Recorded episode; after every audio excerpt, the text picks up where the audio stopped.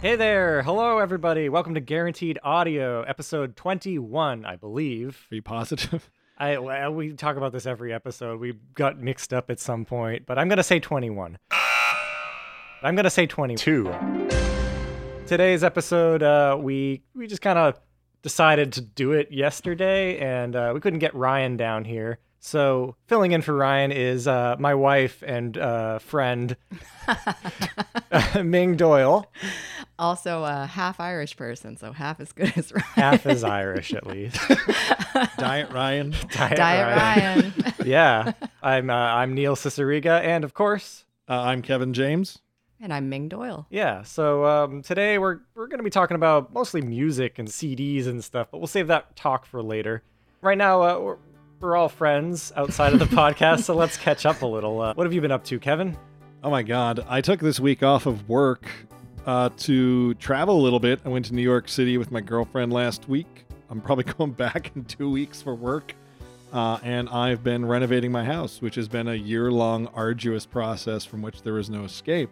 But it's getting there and it's going to have a studio in it. Like I, I think I mentioned this three episodes ago. Yeah, which is what we only do an episode once every five months, so that's a year and a half ago, basically. Uh, But once you have the studio. once I have the studio, then I can sell it. Oh. But it's good, it's good, it's gonna we're be a- gonna have uh, like three movies in a row that take place in a crypt set. yeah, yes, we. It's a. I have a 500 square foot garage with a barn ceiling, and that's pretty much why I bought the place. And uh, the plan is to build a crypt set in there for a movie we want to make. And it was decided, well, if we do, we build a crypt set. We have to kind of just haphazardly make other things that take place in a crypt to take advantage of all the work that's going to go I into feel like that. most of your ideas could take place in a crypt. That though. that's fair play. That's It's the extension of why like why do so many of their movies have a fake skeleton in them? Because we bought a fake skeleton. But two actually. Uh, but yeah, that's kind of been my life uh, over the last week or. I like the 52. idea of leaving the fake crypt set up also for the Redfin listing. I Mm-hmm. know when I lived in Somerville four years ago, uh, five years ago, we shot Mr. Basement in my basement Oh, yeah. using like a, a 14 millimeter lens to kind of make the basement look bigger. Yeah. Mm-hmm. And we ended up, I ended up showing that video to the landlord because I liked that landlord, and they ended up using that video to like as win- part of selling as part of selling it to some college kids. Like, you guys should rent this house. Like, look how big the basement There's a is. demon in the basement. but that's kind of been my life uh, recently. We've been raising our kid Darcy. Yeah, Neil, our life, our life recap can be one because our lives are one. That's, that's very true. You didn't hold my hand Oh, when I held sorry. it out. Thank you. It's an audio podcast. I know, but that was for me. Uh, we just uh, just yesterday sent Darcy to her first day of pre-K. I know she's in full time pre K, and uh, four days out of the week she's there until 4 p.m., which is why we can now speak with each other. We can do s- stuff like podcasts We during can the day. enjoy the silence. Uh, I recently, it was my birthday. I turned 36, Congratulations. Aw, my Yeah. sweet baby boy. and uh, it was Ryan's birthday too recently. And we all kind of like got together in Somerville. Me, Ryan, Kevin, and a few of Dan our other friends. Hamilton, Corey Tilton, Yeah. dinosaur expert Corey Tilton. And uh, we saw RoboCop. It was a a nice screening of RoboCop at the Somerville Theater. I was trying to convince the gang to do the double feature with the original Terminator, but two things came up. Mhm. A, Terminator started at midnight, Ugh, we can't be doing No. that. and, Yeah. and, and, and, and B, you know, RoboCop's first. objectively they're like films of a similar quality but robocop is just like such a, a fun movie theater experience It's such it's a yeah. two hour candy bar. Like that movie Yeah. does not stop being good. I, I love the first Terminator, but you can't end the night. You can't be walking out of a Yeah, movie it's a theater at two downer. a.m. Yeah, after the after RoboCop. Yeah, like, Robocop is just so bombastic. Yeah. Super fantastic. and, e- Oh, yeah. e- and even the nasty vegetables, like the bitter pill part of RoboCop, Mm. that's still there at the end. It doesn't really linger on your tongue. You ju- you just walk out of the theater going, man, RoboCop. That's like the third time we've seen RoBocop in a movie theater together. yeah So unrelated, I really have been wanting to rewatch Starship Troopers too. I watched that like two weeks prior with Corey Oh yeah, and um, and it holds up just as well probably. Starship Troopers, like like RoboCop, has aged like freaking wine. The visual effects in Starship Troopers are like No, crazy good for 1996 or whatever it was. Like yeah, the RoboCop screening in Somerville was great because a lot of the people in that theater were college kids who had never seen it before. Oh, So, like, that's yeah. so sweet. So That's y- awesome. so people like cheered when the guy gets his dick shot I off. know, Like, yeah. what was it you like uh you like made a comment to like someone who was seeing it for the first time before it started right like just someone in the line I, with I was you? in line getting popcorn, and there was like a group of like twenty year olds behind me talking about, oh, I, I I hear, I hear it does this, I hear it's about that, and I looked over and I said, listen, I'm going to tell you one bit of advice for RoboCop. yeah, You're gonna want to laugh. You can laugh. you can laugh. It's this not movie serious. knows yeah. what it's doing. oh Because yeah I think a lot of people think that it's you know it's like a serious kind of horror film or, or just a really heavy burdensome social commentary or a tragedy even because especially because of the re- the remake with RoboCop that they did a few years ago that was like kind of the vibe. Yeah, that, that movie really expounds upon like ten minutes of RoboCop one and two into a full. Yeah, movie. but no, it's totally just like um, it's a, a ultra violent, like basically rated and seven, NC seventeen film that's held together by a bunch of like community public access commercials. Yeah. it's yeah I, I- I think i described it as like it's like 70% comedy like it really hates America too. Oh, Oh yeah. yeah, Y- y- in a that's fun why way. we love it. and another big news uh we got kittens We got kittens. we got two we got two little cats We got two cats, yay, two Yay. gray cats their names are maple and huey their brother and sister and they're the Cicera gargoyles because they're little gray stone gremlins, and also it's a portmanteau of our names. yeah they're super sweet do you like them kevin Oh yeah, I love them. Um, Kevin, do you like our cats? I love that uh, when Neil texted me about your new cats, he immediately he said Maple and Huey. Yes, Huey's named after Huey. Lewis. Huey Lewis in the news. Didn't give me a window to. Don't even get in on this one, Kevin. Yes, Uh, you know he is. I like Huey's clearly an old soul. Yeah. Um, Oh, yeah. I like his little uh, forepaw, his little thumb. well, he's actually uh, quadrupolydactyl. So that polydactyl means he's got the extra digit. He has the thumbs. Oh. He's got the mitten hands, and he's quadra, which is kind of uh, interesting because it means all four of his limbs have an extra digit. Usually it's just the front Rare. two, right? Usually it's Yeah. Hmm. just the front two. Sometimes it can only be one of the front paws, but he's got all four, so he's the luckiest extra clover bean cat. We love him. It's just a nice it's a nice vibe to have cats in the house again. Yeah, I'm literally like with my right hand. I'm I'm petting uh, Maple's belly right now. She's a she's a cat that'll let you touch her belly too. These cats will just let you touch the bellies. I know.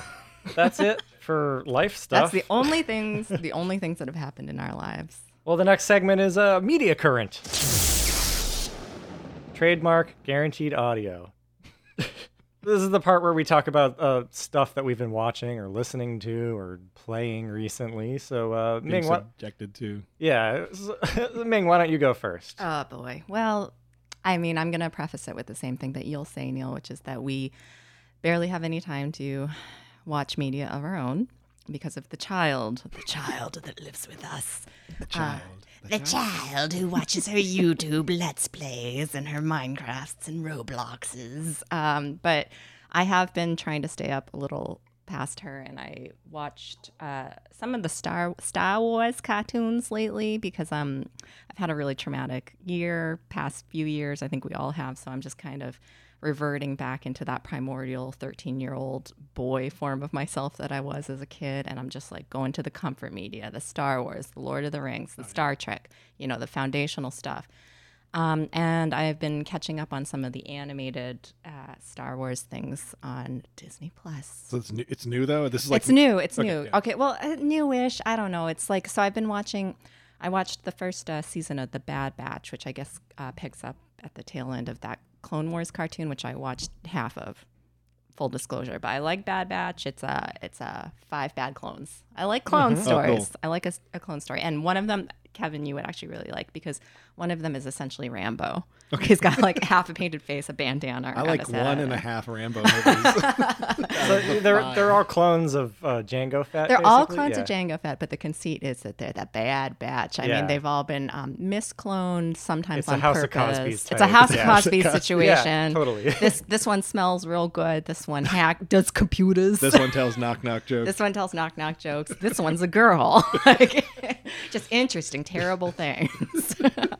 um, and it's great. You know, it's just it's fun. It, uh, you can watch it without having seen the Clone Wars, which is great because uh, I have very little spare hard drive space in my head anymore for picking up canon, so I, I like just jumping into it and Another feeling. seeing a Star Wars. And then I was also watching some of that um, Rebels cartoon, which going back to your oh are these current? I was like yes, it just came out in I think 2016 or something. Anything past 2012 feels like it just Right. came out. Right. But uh, I like Rebels because they actually got some of the original uh, Star Wars cast to reprise their roles. So you got Billy D. Williams doing, sounding really young, sounding really young and slick as a young Lando on there. Anyway, what have you been doing? What have you been feasting on? Star lately? Me? Yeah. So uh, when I was in New York City, I went and I went to the Museum of Sex, which which is pretty cool. Oh, good. Uh, I, it was pretty honestly. Sex. I, so I looked up reviews for it because you know, it was like forty five bucks a ticket, right? And I was like, okay, is this gonna be worth it? Because it's New York. Like sometimes you get hornswoggled. ah, Hornswoggle Horn- at the yeah. Museum of Hornswoggled's a Sex. hell of a word. To, yeah, but Look, I, I feel like going into a place marked the Museum of Sex, they're gonna just like, hit you over the head and steal your wallet. Where Now, what are it you gonna needs- do? Tell the police where you went? It needs to be said again. You're gonna get hornswoggled there, you kids. gotta fill out a report. The uh, I so I, I'd gone to Ellis Island for the first time and Liberty Island the day before. Okay, so like the great history of that was America. and that then- was awesome. Like that was like twenty five bucks, like and the ferry rides and all that. Like Hmm. you really felt like you got your money's worth out of a New York a day in New York City. I, We I- should do that sometime. yeah, yeah. but like going from that to the Museum of Sex, I was like, okay, is this just gonna be some like hodgepodge like scheme? Like, is, am I gonna get my So money's worth? what was it? So so I It's a wax museum. you basically right. it was a two part experience. Like the first part was the museum. The second part was like the seasonal exhibit, and the seasonal exhibit was this thing called um, uh, Funland. Every room you went into like looked super interesting. Like like like there was like a room that was basically a prison. You a prism you Mhm. walked through. Like like so like it was like perfect for Cool. Instagram pictures and stuff Right. like that. But then there would be like carnival uh, games you could play. Like you know when you go to a carnival and you do the, the water gun game Uh-huh. and there's like things racing from left to right. Like and whoever like fills up the water the most, like their their horse crosses the finish line first. Yeah. yeah. Yeah. But all the the the the characters that are riding the horses are like um like Indian sex uh gods. Deities. Like deities, yeah. Ah.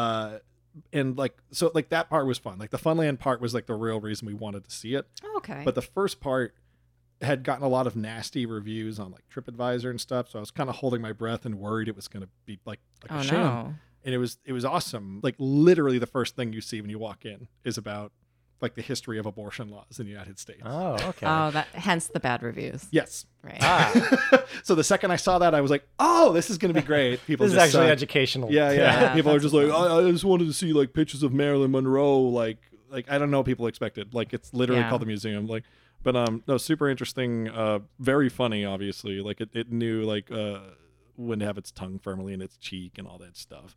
Yeah. Um, but that uh, definitely worth the money.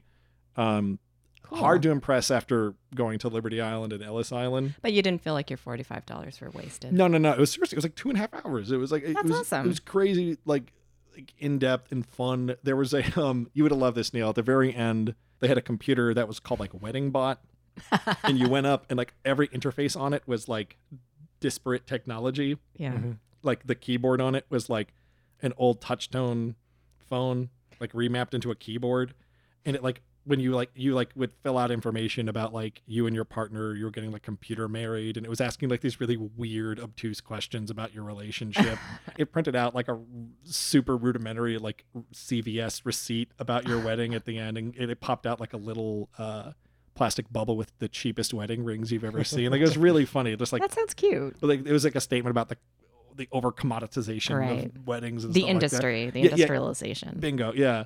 Um, that that was really cool. But uh, they, they had this one other thing that was uh, it was like a public kissing booth, Ugh. and but this is the thing, you go up and uh, you and your partner, uh, hold on to these metal handles and you have to kiss for thirty seconds while it lightly electrocutes you. Dang. Yeah, What is yeah. this? Some sort of a reconditioning? Yeah, booth or- exactly. But, We're like- gonna awaken something in you here at the museum. Of Sex. So like you'd watch people like go up and like their hair would stand on end and everything like that. Is like, it like trying to give you the tingles? Is that the idea? Like, but okay. you feel it through your lips. Like one person's actually getting electrocuted and the other person isn't. So if you're, Oh, as long as you're okay. touching, you know what I mean. Like it's like so uh, Oh, it- intimacy. it- it's it's it's fun as hell. I think this is is the first time someone's talked about a, a museum on our podcast. which is sad because I love museums and I'm always dragging you. Well, before we had a child, I was always dragging you to them. But let's go to museums, not Yeah. the Museum of Sex. Let's go to the Children's Let's Museum, go to a the nice Science wholesome Museum, yeah. museum. I was trying so hard on Liberty Island not to keep making Ghostbusters Oh jokes. boy. I did. I succeeded, but when I got to the, I, I paid extra to get into the Statue of Liberty pedestal, Mhm. and I'm in there, and I'm I'm in line with a few people, so I can go up. It's like it's like 50 feet or something. It's like five stories, um, so you could be at like the feet of the Statue of Liberty. Nice. Uh, it's it's and and um, I'm looking around, and um, this guy who works there asked me, "Oh, you look confused. Are you lost?" I'm like, "No, it's just you know, it looks nothing like the end of X Men." And the guy broke out laughing.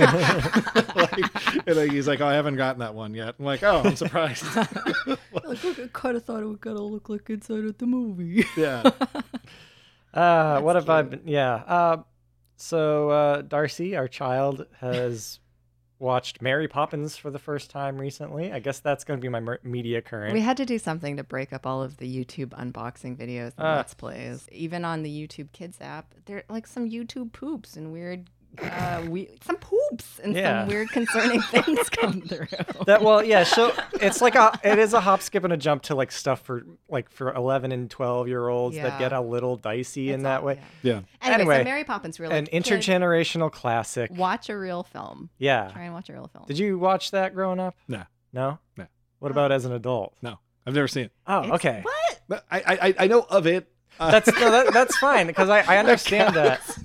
It's because no, because a lot of like '60s like family musicals are ass. They're just like, like shitty shitty bang bang. yeah. But this is Mary Poppins. this is Mary Poppins, and I grew up with it, and I always thought it was just hilarious. Dick, Practically Van- perfect in every way. she's great. Julie Andrews is legitimately great. Dick Van Dyke is hilarious. You know, like watching it as a dad now, like it is kind of just about the dad, Oh, uh, Tell Kevin what you said about the mom. the mom. Oh yeah, the mom in that movie is like pr- kind of hot now. Like she.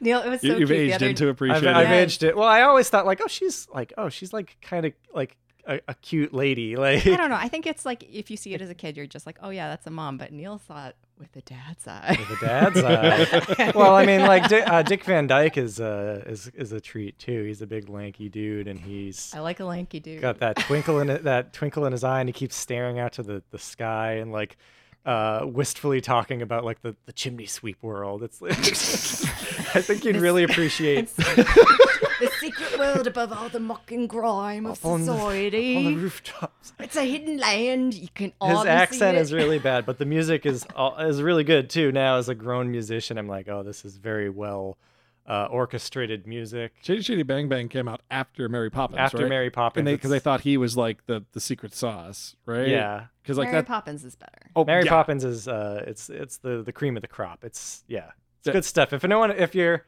if you're out there and you never watched Mary Poppins, watch it. Also, uh, I think you'd appreciate it as like an early blue screen movie. A lot of it. yes. I've heard of that. Yeah, Takes yeah. place. It's not blue screen. It's yellow screen. It's this own special process that only They Disney jump used. into a painting. And... they jump into paintings and it's like if you watch it from that eye there's a lot of composited shots that are like kind of amazing for a 60s movie So you uh, you showed Darcy Mary Poppins.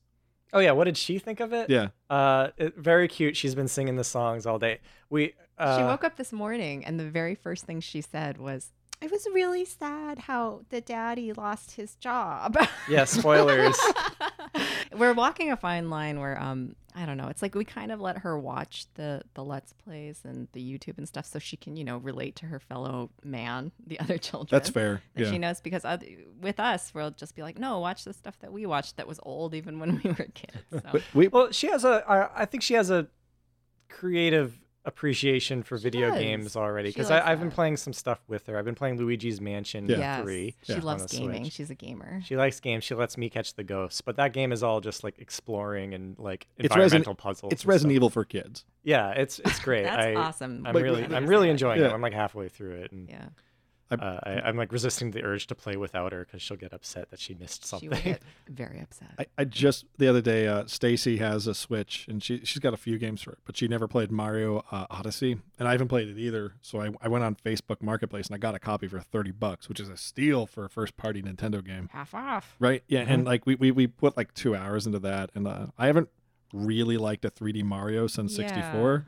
Like I didn't like Galaxy. I know Is that's that the heresy. one where it's like? I mean, I know all the levels are different, but there's that one where it's like a city, and he's just walking around a city. and you can throw the yeah, hat. you throw the hat. Yeah. Yeah, you throw the hat, and he's got lots of cute costume changes in that. Well, the whole hook of that game is he gets a hat. It's a magic hat that when he puts it on people, he turns into whatever he throws the hat on. Hey, And the first time you do it in the game, uh, Stacy's playing it and she finds this frog, and the hat lands on the frog, and this cutscene happens where you see is it like the fly? what Mario sees when he becomes something. Oh, no. And it's like kind of freaky, and Mario's like, "What the hell's going on?" like he gets like sucked in, and like the frog's eyes go like akimbo and everything. And Jeez. um, I, I did not care for Mario Sunshine. I didn't like the Galaxy games that much, but Mario 64 is like one of my all-time favorite video games, and so I, Hey. it's why I love Jack and Daxter and uh, Astrobot and all that stuff. But this game, um, I've definitely out of the blue been playing Switch. Like it's Yeah. been around Yeah. for years, and I just never, I never bought one, and you know, I just hadn't had, didn't have time for it. But it's a 3D Mario game. There's like- some cute games on it for sure. Oh yeah, yeah, yeah.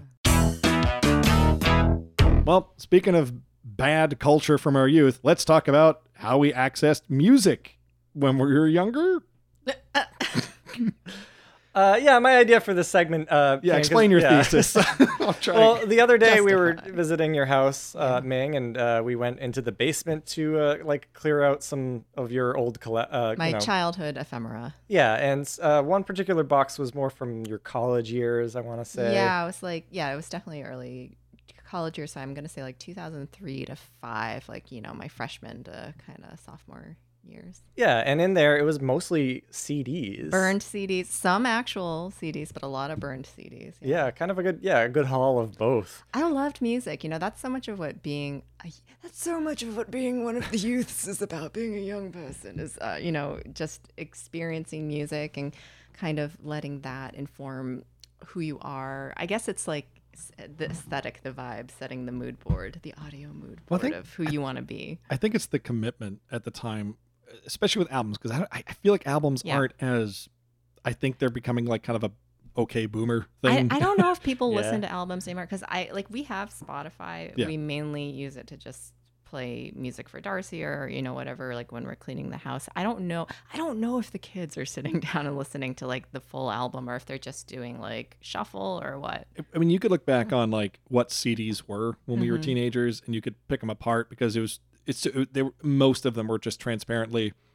All right, Limp Bizkit's going to put out a new album with Right, you just buy two it. songs you actually want to hear, and that's twenty dollars in nineteen ninety nine money, And you just buy it. You're and like, you just bought it. oh yeah, I heard that System of a Down song, so let me go to Newberry Comics and buy this whole CD. totally and but like i think the reason why it speaks to you music speaks to us so much when we're teens is i mean it, there's a bit of a capitalism thing here because you're buying it but Mm. you, it's, it's it's it's it's a relatively small investment there are thousands of options or you at least get the- access to cultural capital that And way too. bingo you get to like kind of level up and you get to pick your rpg stats like Sure. what Yeah. you're gonna pick up like I, I remember Yeah. discovering quote unquote like Bob Dylan and Led Zeppelin late high school, early college, and I was like, "Whoa, this is it great." took me until college to listen to any any of that good stuff Yeah, Like- yeah. I mean, well, I just had never heard of that stuff, Yeah. you know, as a teen or as a younger teen. And then I was like, Led Zeppelin. Yeah. And then I'm wearing a Led Zeppelin t shirt and, you know, 2004, Yeah. walking around. I'm like, I discovered this. Yeah. Like, I know about rock music. Did you, were you a CD kid at all, Neil? I feel like you'd be the first person in Massachusetts to be downloading MP3s. so- I have Uh, a little bit of both. Um, yeah.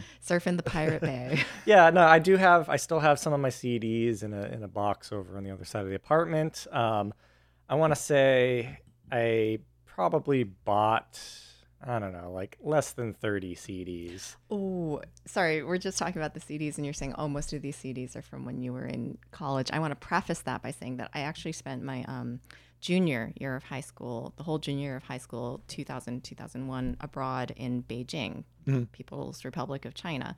Um, and the reason, one of the huge reasons I have so many CDs is Mm-hmm. Mhm. that in 2001 in Beijing, there was a huge, and I, there probably still is, but a huge ripped media market. Oh yeah. You know, you just you go into actual stores and you buy just illegal copies of CDs and movies and things.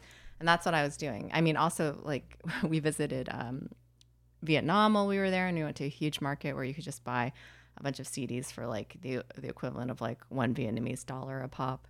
I, I was getting like Slater Kinney CDs in Vietnam and like Sick. in Hanoi and stuff like that. So So, you- yeah, you that's why I actually have have, a so bunch many. of- I have hundreds and hundreds of um, you know, pirate Bootlegs, Listen, yeah. bootlegs. I have bootleg CDs and DVDs. Um, I'm actually holding one right now. It's too bad that this is an audio uh, podcast, but this is the copy of the soundtrack, music from and inspired by the very first Spider-Man film with Tobey Maguire Inspired by. that I bought in China. You can see it's got it's all all of the copy is in you know simplified Chinese. so what's Aerosmith in Chinese? yeah, well, no, it's all all of the all of the artists are written in English, but you Oh, know okay. Pearl Jam, Chad Kroger. Except you know that it's bootleg because it's um not Chad Kroger, it's Chad Kruig. They say Chad Kruger. Yeah, I mean just interesting things Can I like see that? that. Um, it also has Wong Lee Home on it, who is a big um, Chinese pop star, and I don't know if he was on the actual American release or not. So this might have just been. I could see added. Sony like doing that. Yeah, like, maybe doing like a internationally. separate CD for the Yeah. Chinese market, the Asian market. But um, yeah, when I was really like homesick for America in 2001 one in to get. Beijing, I got this and I would just listen to it on my Walkman and walk the main streets. Uh, my first album ever was a cassette tape. My dad bought me, uh, I forget which store. It was at the Kingston Mall, but it was before FYE, and it was the Back to the Future soundtrack, which Awesome. is like there's like two Alan Silvestri score hits on it, and the rest is just you know Got like some Huey Lewis on some there? Huey. Oh yeah, that's what got me into Huey Mm-hmm. Lewis. Like that, like that. Like there's some Huey Lewis. There was all the other crap on there. But what, what Neil? Did you ever? Did you ever buy or get like a CD or a tape like when you were super young? when I was super young, uh, I don't know. I had that Ren and Stimpy like uh, soundtrack that uh, I apparently loaned you, and you the lost orange, it. the orange cassette tape. Yeah. Yeah, yeah, yeah. Um, I don't remember a ton of like cassette stuff. Maybe I had like the uh, the Pete and Pete soundtrack at one point. Oh, really? I don't know. That's I, that was like underground, like for a while. Like that was hard to get until we were like twenty. I, re- I just remember like at school like um, The Polaris stuff. yeah. Polaris. I remember like at school like some like uh, report we were doing asked me like what's your favorite musical artist, and I didn't know what to put, so I'm like Polaris. that's a good pick. yeah. we, I feel like we're all of a good, we're, we're all of a certain age where burning CDs and MP3s hit kind of right in the middle of our Yeah. cultural Yes. adolescence. So many of my CDs, if they're not bootleg Chinese versions, or you know, I did actually buy some actual CDs from Yeah. stores. Then they're just essentially mixtapes, and uh, you know, a lot of them. Oh, yeah. I was it was very nostalgic because I was going through these whole spindle stacks full of CDs, and uh, I- I just saw the handwriting from all of my friends from art school and everything saying like, "Happy birthday! Here's a CD I made for you," and just like seeing all the things that we were listening to and passing along, and you know, it was just really touching. I, you build associations with songs and their relationships to other songs because of burnt CDs. Like I'll, I'll be listening to a song on like YouTube Music, and it'll play, and I'll have this idea of what the next song should be because of a CD it used to be on, like a burnt Mhm. CD Mm-hmm. I made as a teenager. Like oh, like Born to Run's ending. Now I'm gonna hear, you know, Dare to Be Stupid or something. Yeah, yeah, yeah. I think my first like proper album that I got that my parents bought. Uh, it was right before we went to Disney World. Yeah. And I guess for like the the the trip down or something, they bought me and Emmy uh, like the Weird Al box set. It was like four discs with like, um, you know, with like six songs from each of his album or Hmm. something like that. So it was just like all like the like, the best the better material from from all of his albums up until like uh, Bad Hair Day and that was like my my entry into the world of Weird Al and like the deeper discography of Weird Al. Your entree. I- And it like li- and literally like all like the it like got me into a lot of other artists because he had like who he was parodying. yeah, he had you know like Devo uh, the Devo song he had a you know a Talking Heads Yeah. style parody and I like learned about these songs. Ming right now is holding up her very cool Matrix soundtrack. Hell this of is a my soundtrack. this is my burned copy of the first Matrix song soundtrack and um Matrix movie soundtrack, and I've written on it. You know, I've done the Matrix font in Sharpie. I've written down everyone who is all of the artists and the sound and the songs, and then I've also included my own commentary, which I just wrote "kick ass." It's in like a thought bubble. I'm like, this movie's kick ass, and this Pretty music good, yeah. is. Uh, oh, and gonna you like get ya. filled in the background, so the Matrix is white on black. Yes, it's I yeah. That's- I, I was always split on tapes and CDs for the longest time because I would get Discmans, but I would frequently be in cars that had tape Right. decks, and like the tape to Discman converters would only work for like three months and then they'd fall apart. Sure. uh, Um, so like I, I had uh, Running with Scissors, the Weird Al album, on cassette. I had that on cassette, nice. but I had like a I, at that t- at that point I still had CDs. I was still buying them, but for some reason I got that on cassette.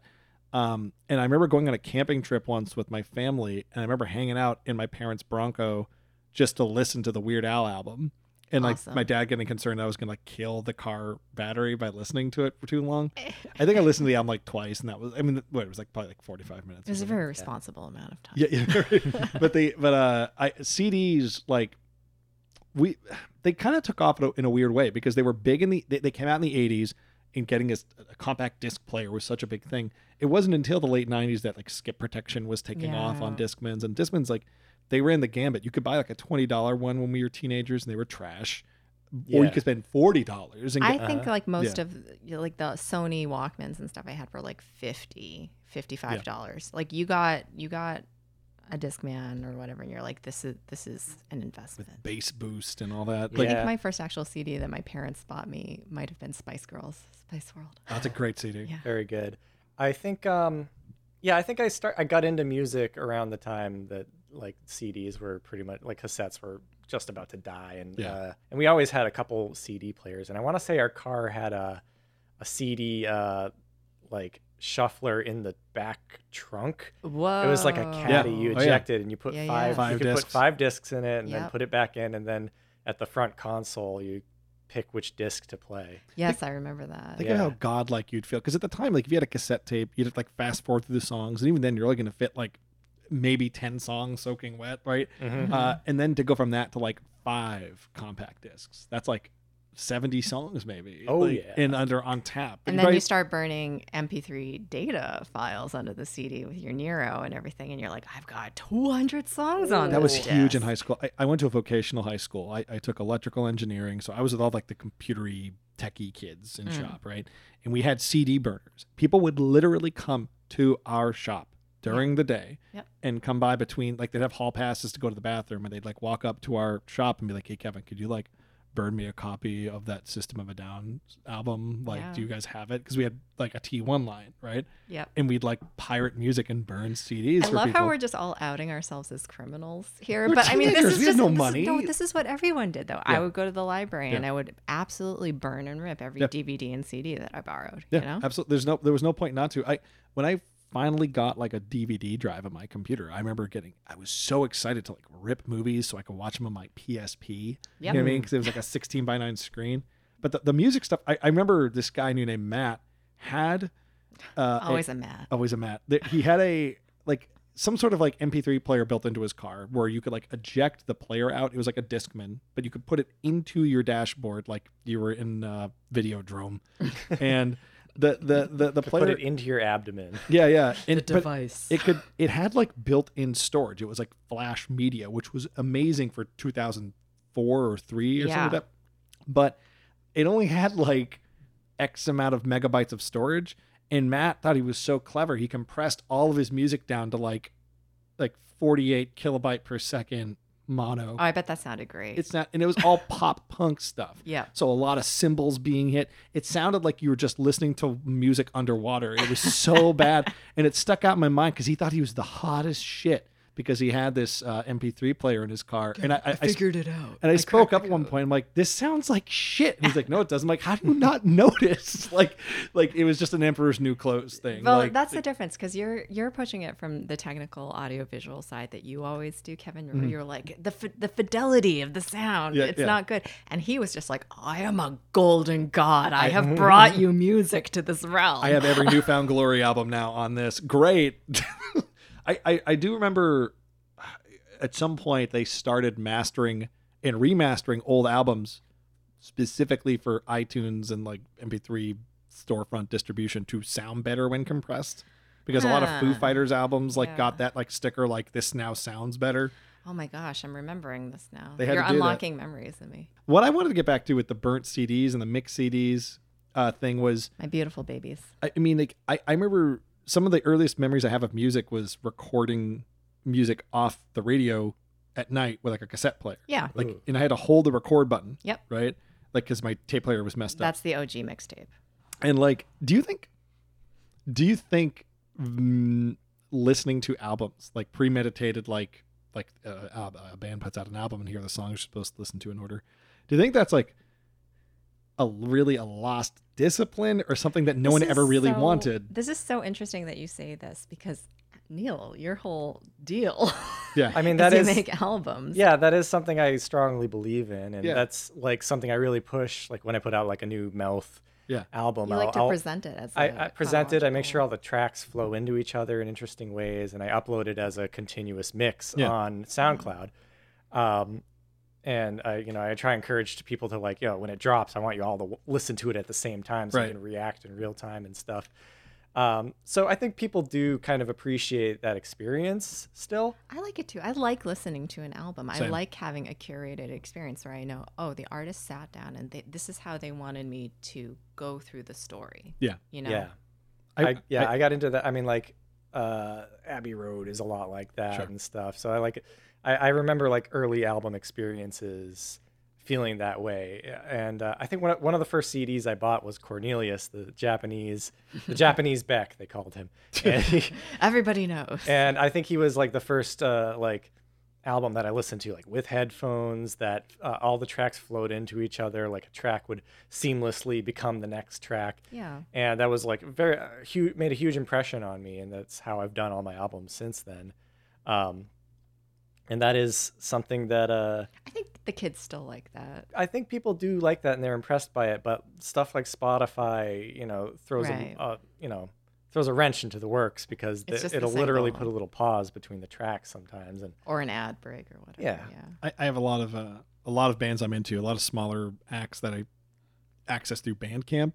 Will do the trick where they put out like the three or four big breadwinning singles Hmm. Mhm. over the course of like three months leading up to the album, and then when the album drops, you've already heard half the album, mm-hmm. right? Sure. And like, but I, I'm the kind of guy that will spend 99 cents buying each MP3 just like support the band. Then the CD comes out, and I drop another 12 bucks to get the CD sent to me.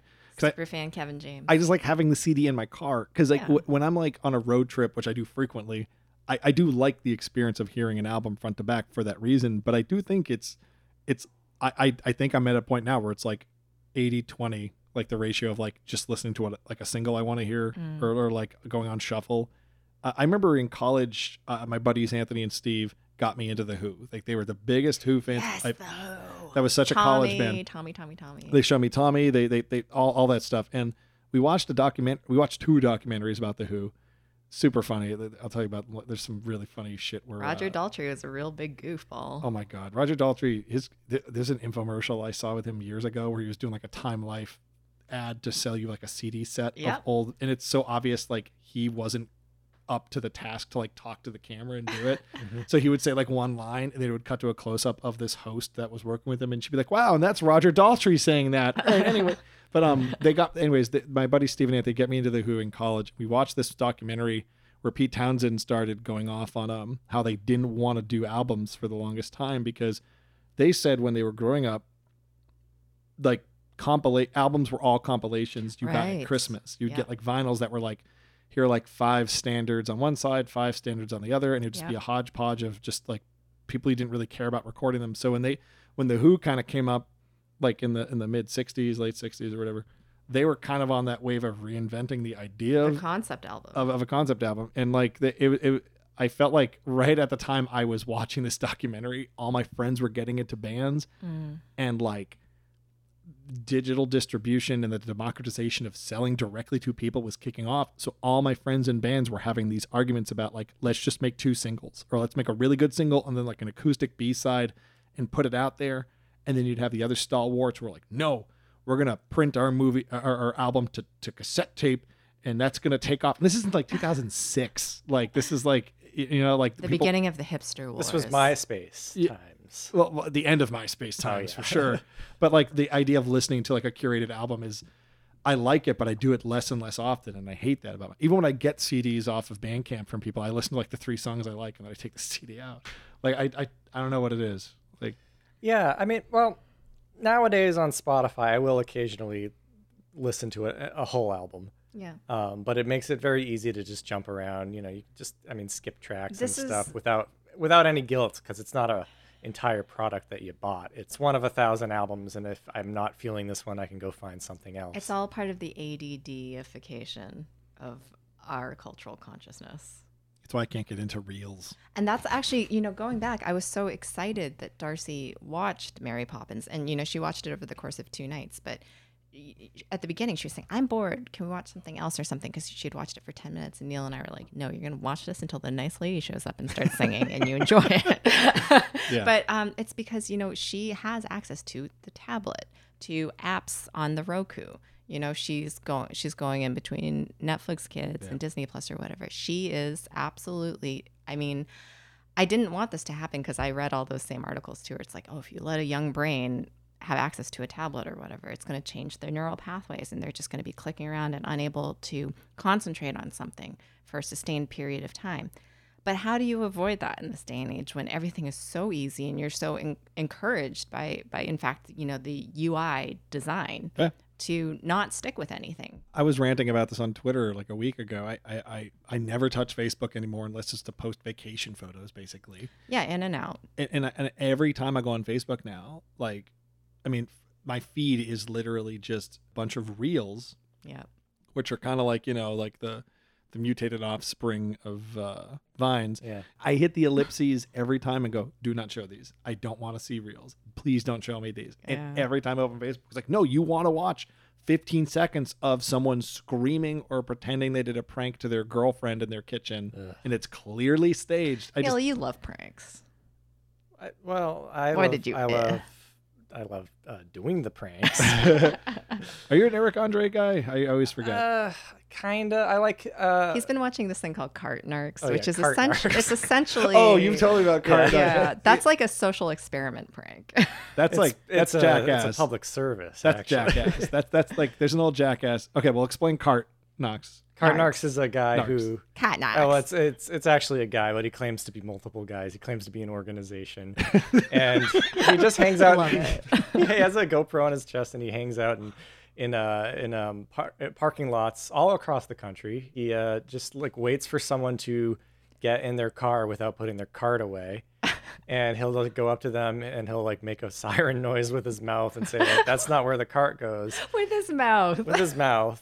He just tries to shame them, and if they are gonna drive away, he put throws a sticker mag, uh, a, a magnet. magnet. on their car. It's like I don't return my cards. yeah, but he's and if really they if they if they get out and take it off, then he'll put it on again until like he escalates the situation into like a borderline fist fight over a, returning a shopping cart. or usually because it's America, somebody pulls a gun on him. I don't think anyone's pulled a gun. on it. Oh wait, yeah, it did Yes, happen somebody once. has. Of course, Yeah. of course. The reason one of the cardinal examples I give for standing standing for jackass is one of the first bits they ever did was Chris Pontius, who's I don't know if you remember Chris Pontius. He, he's he's party boy. He's the one that usually ends up naked. Okay. um, and he dressed up as a uh, fairy godmother, and he took a Easter basket filled with quarters, and he f- would just find meter maids and get like two cars ahead of them, and just be like, "Oh, this one's low on minutes," and put quarters in. That's Mm-hmm. awesome. and he'd keep doing it, and like That's he got, great. and like, it's like it's like a three minute skit, and he gets arrested twice during it. And for he's, feeding other people's meters. and he's like, I don't think this is illegal. I'm like, oh, it's illegal. It's like, really? I'm pretty sure it is illegal. But like, that's like what that's what jackass is to me. Like, like uh, when I, I like those Chaotic good. chaotic good.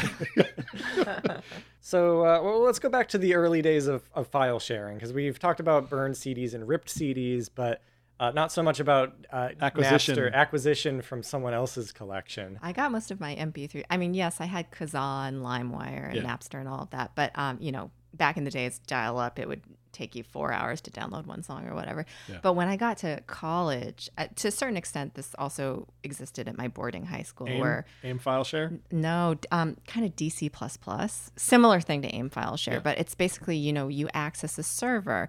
This is not this is like the early again early 2000s, so it's really before sysadmin at colleges realized that they had to have um, security, and they couldn't just have like an open internet system where every student could access every part, like every department, all of that.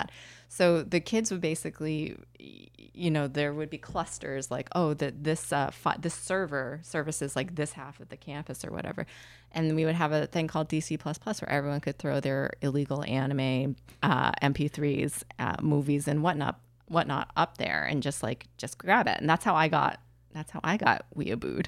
That, that totally like got getting to college. It was like such a game changer. Yeah, for you get kids collection. from all over the country, all over the world, sharing all Right. their media and everything. It's very cool. we, we, we our, our college radio station was just like a bastion for that stuff. Like eh, we, people would just straight up like tell people over the air like, "Oh, if you want like my music collection, this is my AIM screen name and you can just do you could just add them as a buddy on AIM." Yeah, aim File, essentially get that. file. Yeah, yeah. It was like a like a, le- a less uh, sophisticated version. we of actually that. in my high school like in my senior junior and senior year of high school so like 2002 ish i want to say um, before even that yeah we were literal we were literally just hucking mp3s onto the school's servers like the same servers that held our grades and stuff and they were just in like windows file folders Yeah. then we just would name them things like you know punk ska cover punk ska underscore. cover. Yeah, and you know, no te- and teachers and administration just weren't acts. They just would not click past one or two folders to see what was there. Yeah. Ah, it was great.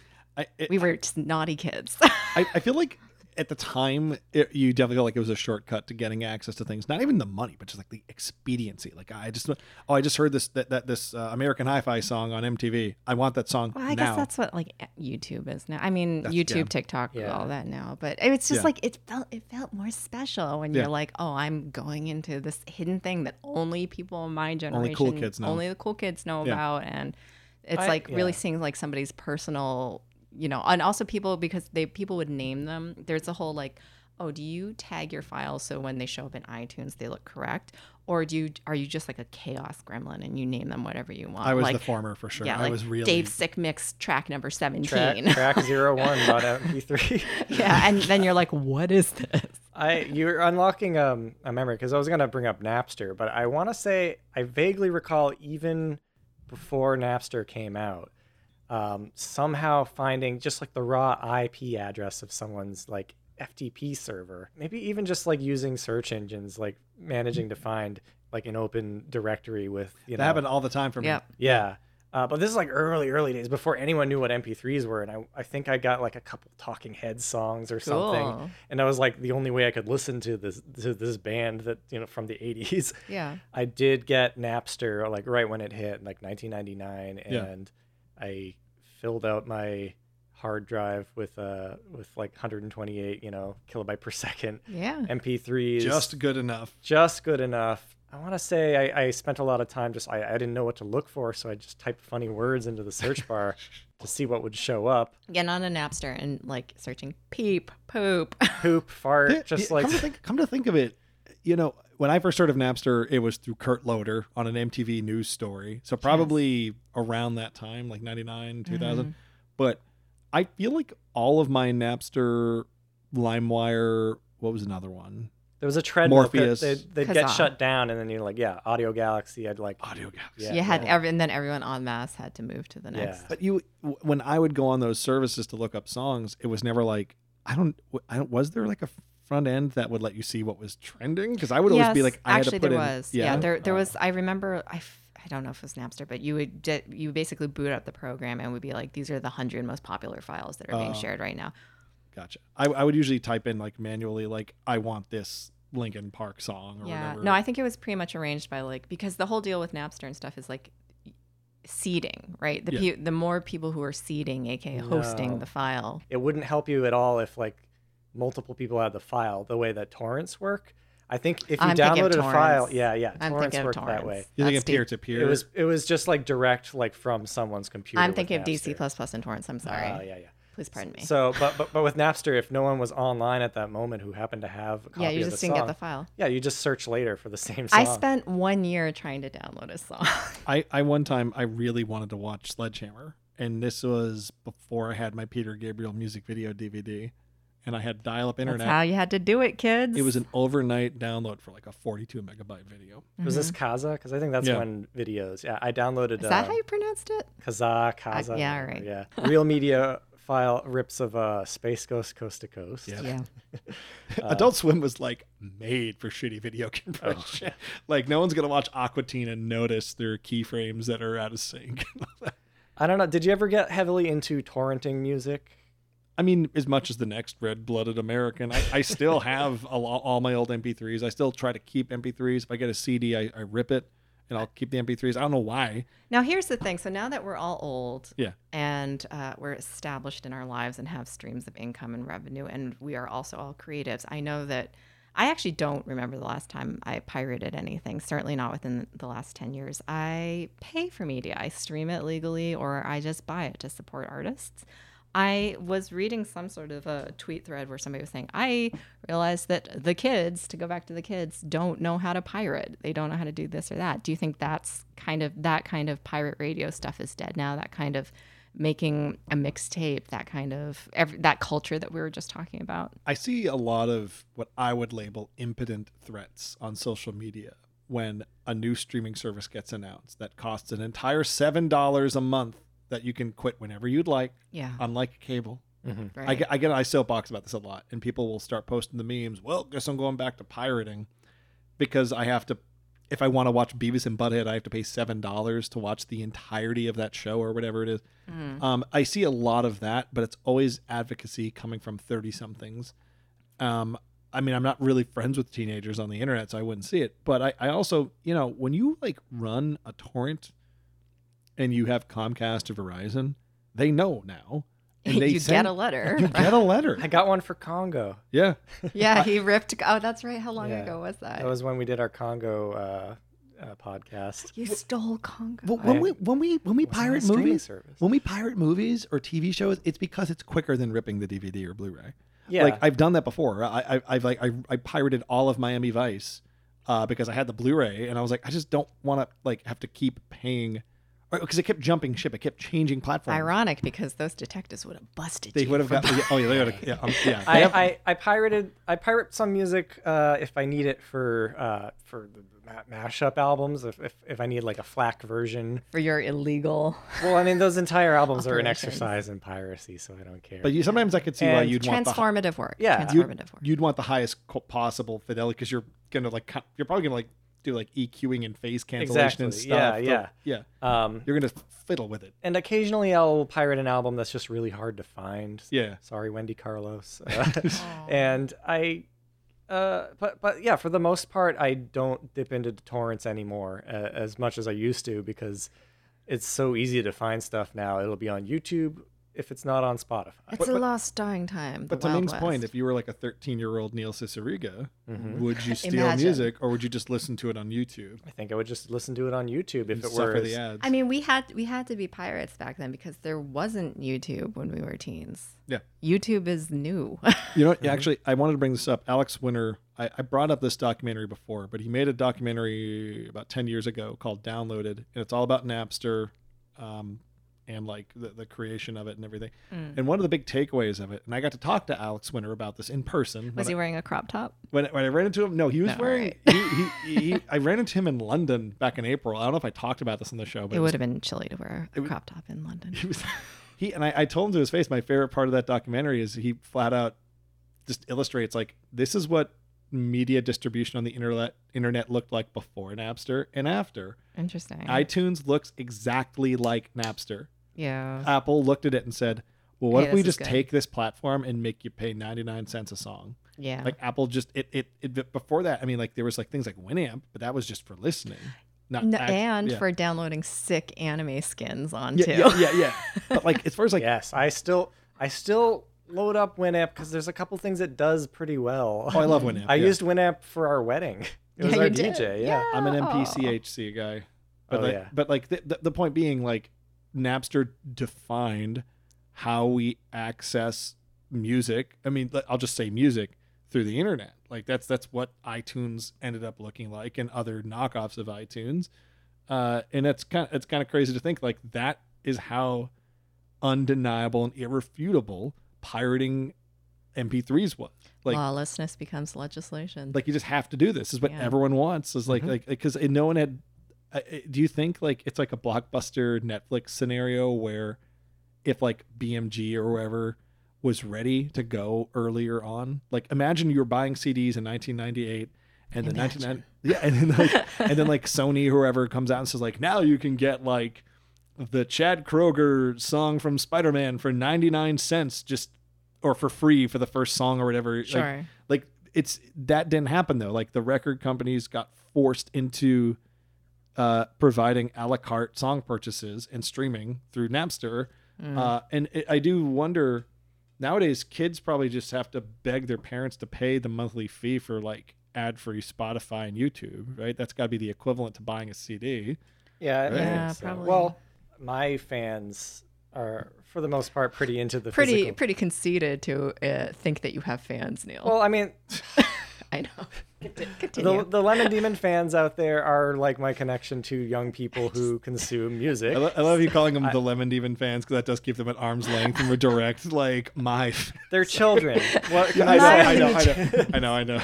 Many of them are children, and Many I, of them are adults. and I, it's like it is like a, a strangely skewed uh, statistic to look at, I guess. But I think people do like to buy uh, physical media, and Yeah. I sell plenty of CDs still, and I uh, and vinyl seems to be like if you're gonna do something, get a vinyl. It's bigger, it's pretty. You can put And- it on your wall. Yeah. Put it on your wall, and if you have a record player, it's kind of fun to load it on. Yeah. and um, I, I, there's definitely still a market for that, and I think that is maybe uh, uh, just where like the the music fans who are a little more than casual are are. It's now. like anything. It's like I mean, in this day and age where you have access t basically to the Star Trek, uh, you know, HoloNet or whatever, you know, you have you have the computer bank. Um, the decision what you're actually physically going to have in your home really is is more of a when we're going back to like you're discovering music as a teenager and you're deciding who you're going to be, what you're going to listen to, what you're going to focus in on, how's that going to define who you are. It's like with comics too. It's like, oh, well, which book am I going to physically have on my shelf if I can have them all on my Kindle or my iPad It's why, or it's whatever? why I have to do like my my mid step there is like I I have to do trades and collections now because if Mm-hmm. I get like a la carte comic books, it's fun. It's like a bit of like a blood sugar rush. Like ooh, like here's like like an issue of a comic book.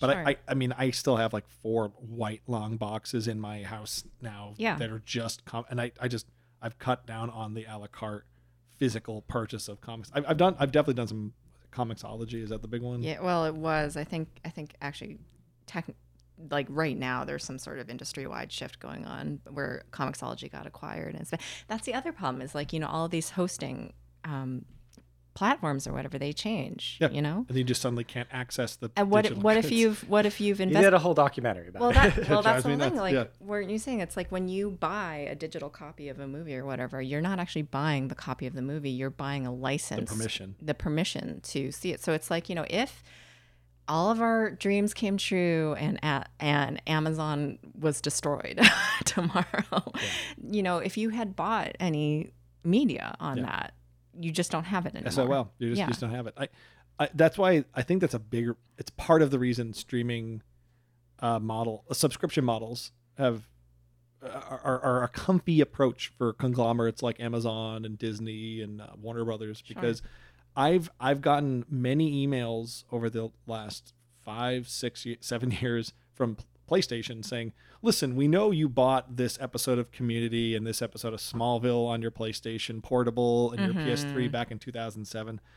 But we're gonna stop hosting it in six months. We're gonna Right. stop hosting in three. You have 30 days.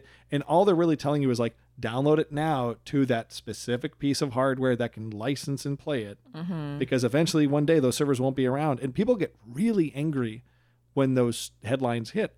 And I think a lot of folks have looked at like the the troubles that like I don't know if Sony's really made headlines with that, but I know app like anyone that has like a piece of hardware, like an i like an iPod video or whatever, and like to get that email that says, "Listen, we know you spent twenty dollars to get Return of the King to watch on your iPod for some reason, but you're not going to be able to As watch Peter it." in your- Jackson intended. as he intended. so like I mean, like, I always just kind of like shrug and go, well, I mean, yeah, I paid like two dollars to watch that episode of like Rick and Morty or whatever. That's not, that has been much older than Rick and Morty, like The Simpsons or whatever. Um, I get that it's going away, but I think that's why subscription models are a little. it's more honest. it- it's a little easier for like an Amazon to take on that versus you buying stuff because then like whenever they take it down like the, the negative press they're gonna hit I think I think they just keep thinking we gotta wait a generation before we pull the plug we gotta wait 15 20 years before we just stop keeping those servers and those licenses and those keys running because to your point earlier about like are what what do the kids think nowadays none of them are buying stuff a la carte like who the hell is gonna the only time people i think buy movies now digitally is like a one-time vod purchase is when the movie's still in the theater like top gun maverick you can Right. buy it for like 20 bucks because the blu-ray's not out yet Sure. you know? Virtual movie ticket. Yeah, right. But you'll always be able to own that movie on that service, Yeah. you know, because Amazon's probably not going to go anywhere. Um, but I, I do think um, I, I, I do question if I- people under thirty, no one's buying MP3s anymore, right? I don't. Just I freaks can't like imagine me. that they are. Just Yeah. freaks like you. Maybe. I Yeah. mean, uh, You'd know.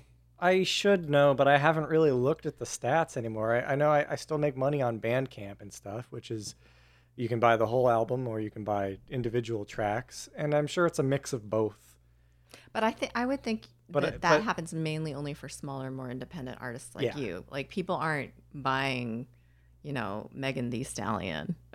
I'm sure she makes MP3s. more money than all of us combined on her individual track sales alone. Yeah, we're the wrong people to talk about this because true. Kevin, you support creators and you probably buy more from people than the regular person. And Neil and I don't have time to consume media anymore.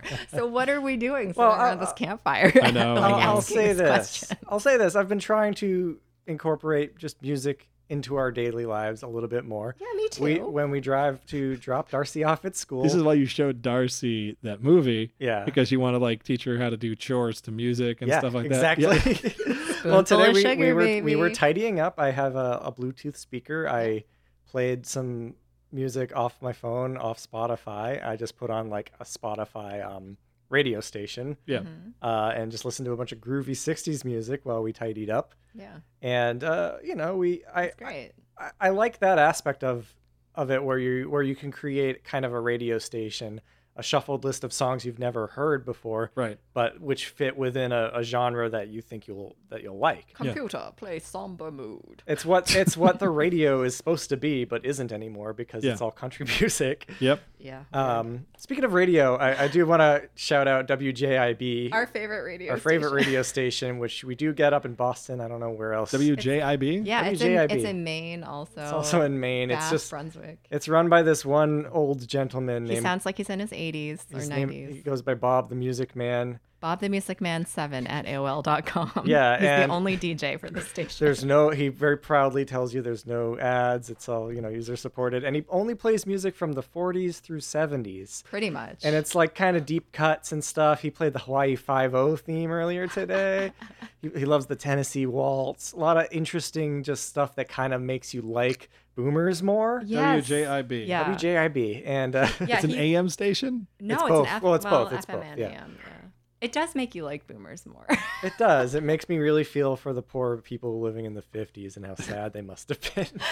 this is all you had to listen to. It, the, the, the kind head- of a banger, though. I looked up WJIB on Google, and like the the summary Mhm. is WJIB FM ninety seven is a radio station playing beautiful music That's a genre. with Beautiful capital music. B and capital M. It's No, I beautiful swear that is the music. name of the genre of music. Yeah. Beautiful music. Really? Yeah.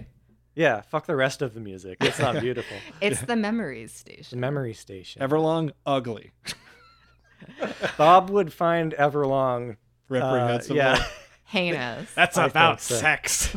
But it's a very cute station because I mean it is it's a very local station and uh, Bob the Music Man Seven he always says like you know as part of his interstitial he always says sad to say we do not stream on the internet. If you would like to discuss these memory stations, please find us on our Facebook fan page where I will discuss this music with you. it is very charming. But I did find someone on Spotify made a playlist of songs you can find on WJIB. Yeah. Uh, Anyway, I love radio. We listen to so much more radio now because for the longest time, Neil and I were city kids. Neither of us Yeah. had a license. We just, you know, bummed around on the subway system or whatever. Now, because I'm a mom, I am the family fo- chauffeur and I drive people around. I drive our kid places. I drive us to the grocery store and stuff. And I just listen to the radio and it's beautiful out there. There's still weird stations you can find, awful stations too. There's something about the element Yeah. of discovery and the serendipitous nature of like, Mm. oh, I'm gonna go here, and this song happened to come on. Yeah, like my jam. Like I, I, I 92.9 is probably the station I put The on. river, Is it still called WBOS?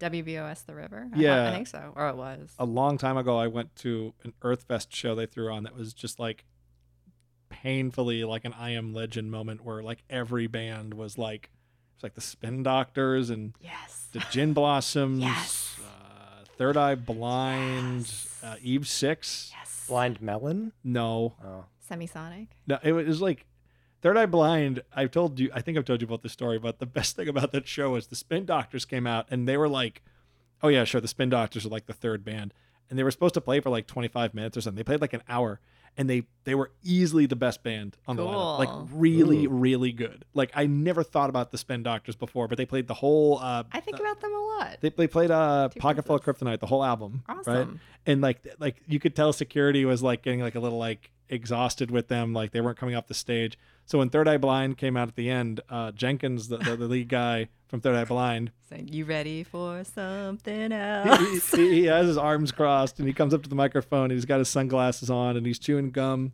and he's not mad but he's he's, he's looking cool he looks a little hungover maybe and he goes hey uh, guys we were supposed to play you know like good like 50 minutes but uh something happened during the previous set and everyone starts to boo and he goes and we can only play for 20 minutes like so, there was some miscommunication or whatever Like, Whatever. so third eye blind only could play like four songs That's like all you want to hear from Third Eye Blind. I just went to the 25th anniversary show for their big their first big album like a month and a half ago and like wow. they got I mean they, they got like an hour and a half out of their their their library but it was just wicked funny to see Third Eye Blind like they were supposed to be the headliner and they got squeezed I'm glad that he had kind of a good attitude about it. yeah yeah WBOS used to throw the best shows like all at the hat show Oh, I miss I miss BCN and you know FNX like the the just the rock shows and I saw Cake at a free show there at one of the one of oh those god, things cake's so good. Cake is really good live We love listening to Cake. I can't listen to Cake actually anymore when we drive because it gets me too roughed up. It's like at the end of the Fast and the Furious movie, the Oh, first yeah. one. They were like, "We know that this movie got you pumped, but please drive out of like the cinema parking lot at a respectable speed." Whenever we listen to Cake, I'm always like, "I'm going the distance." I f- see. I feel like Cake is more of like a, a cruising, just like at a you just feel like that way. top down and arm out the window kind of music. Not me, man, and I'm the Yeah, one behind yeah. the wheel. Yeah, I guess Short so. skirt and long jacket. I, remember- am not hitting the brake for anyone. Guys, do you ever feel that life is just one long progression of uh, releases? I'm pretty sure I've seen do you a mo- ever feel like we all we do is consume yes experiences, media? I, I think that's why it's so easy, especially Mm-hmm. these days, to go back to old stuff because you just want to like get that that sugar high serotonin hit of when you first listened to that song or like watched that episode of that s- like that that, that one Star Trek episode that Do you got ever wonder what more there is to life rather than the pursuit of further acquisitions? I try to travel, but it's expensive as hell. Yeah, and Buying that, a- and that in its own way is acquiring something. But buy, buying a house is like I I, I, I regret it every day. I'm And- so sorry. I told you I thought it was a good idea. I No, was no, I no, was no, no. into the idea of that You studio. got to build the crypt, I Kevin. gotta build the crypt. But that, Build but that's like the the, like, that is like the acquisition like brick wall is like holy hell a millennial. I understand buying a because house. there are brick walls in houses. sure accent walls. They I, I feel like do you think is there if we if we knew this we'd be the next billionaires. This is such a Ryan statement, but what's the next step beyond streaming music? Like cuz like passively listening on FM radio and Spotify is one thing, but is there like it's going to be whenever Elon drops the brain chip that lets you experience the 5D media the black Tell you mirror this. into your scenario? cerebellum. Uh, we we uh, vibrating train tracks, so you have to put your head on the train tracks to listen to music.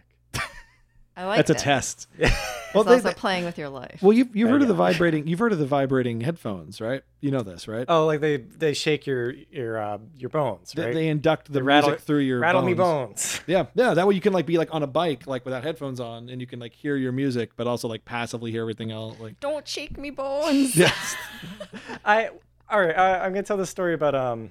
I was on tour and our our, our friend uh was like desperately trying to remember a product from his childhood that we were all convinced he had made up that he called mouth marbles that, that were marbles that you put in your mouth and they'd vibrate and they'd Real- play a song real and you'd, choking you'd hazard. listen to it by putting a marble in your mouth What the heck? that's Is this so close to sounding plausible. right? Like- And that- what I think it might be would might be the um like lollipops that you put in your mouth that kind of vibrate. Yeah, to yeah, yeah, yeah, music, yeah, yeah, yeah. And or maybe toothbrushes, but I think it's the Heck, lollipop. are you talking? It's so, Yeah, they used to make lollipops that would vibrate. you'd buy them in the music. checkout lane at Yeah. Toys R Us. you guys are fully in a different Mandela effect universe than I am right now. It's probably one of the more obscure media. We grew up within a 20 mile radius of each other at the same time period, and I have no recollection Well, of you didn't- any of you these didn't- products. You're not the trash mouth I was. Do you think? You're right. Do, do you I'm a think? classy lo- broad.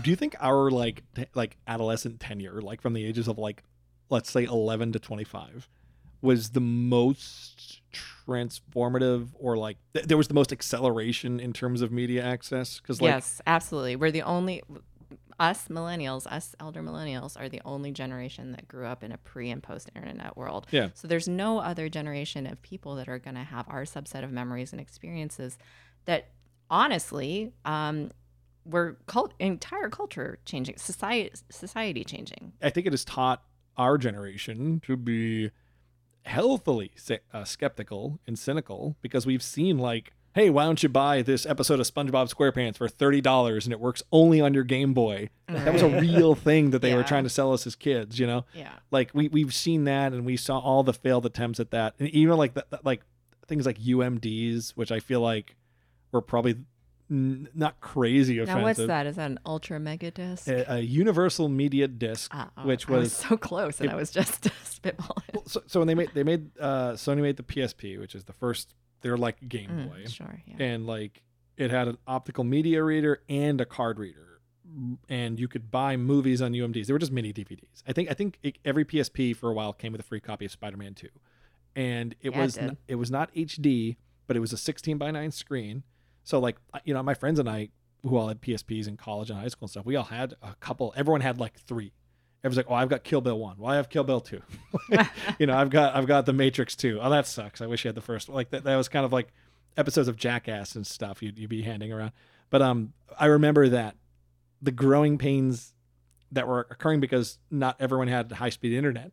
You know, so like you still people still had the ritual in their head, like I'm gonna go to the store, I'm gonna hand a twenty dollar bill over, I'm gonna get Robocop. You know what I mean? Or I'm gonna Yeah. you know what I mean? Like and nowadays it's just like even the idea of paying twenty dollars to buy a digital copy of Robocop, like seems in twenty twenty two prohibitively expensive. Like I'm not gonna do that. You know? Yeah. like I, Yeah. our generation went through like the the four or five like attempts at like trying to figure out how to digitally distribute media the new way we were going to do it because cds were a thing from the early 80s like decades and decades of cds decades and decades of cassettes and and, we thought eight-tracks. they'd last forever. We th- Nah, disc rot. disc man. rot we Yeah. experienced it one time neil We and did? i yeah we you were uh, when i lived in somerville neil and i sat down we were going to watch superman returns on blu-ray Oh, 'cause it was yeah. shitty out right it was like raining out and we put it in and the blu-ray wouldn't work and we took the blu-ray out and looked at the bottom we could see the disc rot and i was like i've heard of this this is the first time it's ever happened to me i Disc can't watch rot. my blu-ray Disc of rot. so we put in the Wow. dvd and i we watched for like 30 seconds i'm like i'm not doing this like yeah Well, to bring it back to music, Yeah, yeah. I, I think like the reason, yeah, we can't buy an album for twenty dollars anymore is, I mean, Who we- has twenty dollars? Yeah. It's not who has twenty dollars, I have but to it, I, eat. it is part of it is that ritual of being at the store and looking through the, you know, the Going the to Virgin CDs Records with and some of everything your else. hard-earned money, Yeah, the and listening a station. listening station just to give yourself a sample, and then i can't think of a listening station and not picture hank hill sorry That- sorry and then to bring the album back and to like have that like intermediate period where you're waiting to hear the thing you just bought. oh yeah. I think that's just like unwrapping a more like intense experience uh, for your money, even though it's not an intentional experience. it. But it it's- is an it's- experience yeah. versus just you know being like, "Are you sure you want to buy this?" Fu-? Yep. Dude, you, you know, you know the loud wars. Loud Wars. Like in the early in the early two thousands, like people started noticing that audio engineers were mixing CDs louder and louder and louder. Not just CDs, but like Okay. that that Johnny Cash cover of "Hurt" by Nine Inch Nails Sure, is kind of like like the the exhibit A of like this sound. This is a great cover, but it sounds like shit because Yeah. it's overmodulated and everything. Yeah, it's the, the thing where the you know like they, they put compression on it, so like every time it gets loud, even like a you know a drum a drum beat, it gets the volume goes down briefly, Okay. and just to just Equalize Ah. it. just to equalize it. And when you do it, you can raise the overall volume. To normalize the peaks and valleys. Yeah, but it lacks punch. It lacks like I uh, see. it's less dynamic. Yeah, And do you do you feel that I because I feel like the medium has always shaped the content for worse. uh, when it comes to the way we access art, right? A It- bold statement, Well, it's- but I- I, will stand by it. like, limit- I'll let you. Yeah. Like limitations are cool and all. Like uh, like but there are fun stories like why is the Hulk green? Well, because it was easier to get Some green people ink say than- that limitation is the mother of invention. th- yeah. th- yeah, but like with with um with music streaming, sure. right? Like, say- like okay, I'll just say Spotify. It's not specifically Spotify, but with Spotify, there have there must be metrics and analytics readily available to music proprietors that go, hmm, you know, songs that are exactly this length and exactly hit these makes it. You you know, what I'm get- getting Yeah. at like, like, do you feel like? Th- is this an old man yelling at a cloud thing to be worried that It all is, baby. there is a technical, mathematically measurable homogenization of music that's going to happen Yes. because there's no way music. I, I, I mean, like, I don't feel like music can get easier to On the uh, digest. now. on the uppermost popular echelons of music, yes. it all sounds like club music. Yeah, now. I, yeah, and it's well, that's just yeah. I, I think humans are good at doing that on their own. Yeah. Without a computer, I- if you look at any like explosion of a genre, if you dig through it, there's a lot of really samey sounding music, you know, Mm-hmm. and, and folk and rock and e- every every genre Sure. that that has uh, organically, you know. But So even you're arisen. asking, are we eventually going to become the monoculture? Well, yeah. and, Like, do you think like because I, I I feel like I noticed this like five ten years ago, and I don't. I think music, broadly speaking, is better than ever because I can find the specific sound I want through a YouTube or a Bandcamp or whatever. But I'm There's cool saying like songs out there, man. but like mainstream like the 10 bands everyone's going to remember in 20 years from when they like if, if you're 13 right now Mhm. 10 years from now you're going to look back and be like oh you know like lizzo taylor swift you know all that's like that like, they're the, the big name do you think even genre barriers have broken down because of like well technically speaking the chart says this will make the most money there's always been that but now it's like so like people spotify must know when you rewind a song to hear the part you like Yeah. you know The surveillance state aspect Yeah. of the monoculture. I see what you're saying. Like, do you Yeah. think do, do you think those analytics are gonna? Because they've definitely changed movies. Yeah. Yeah, Have that's you why seen a movies Marvel are- movie lately? Movies are so unwatchably dull these days because of that. Yeah, Yeah. interesting. I don't know. That's too big a question. Too for- big It's a too- question. It's a Black Mirror episode. Hey, do you want to do some Patreon questions? Yeah, let's stop talking about music. Well, actually, no. The questions are all about music. All right, well, Wait, I hit the wrong button. hit it again.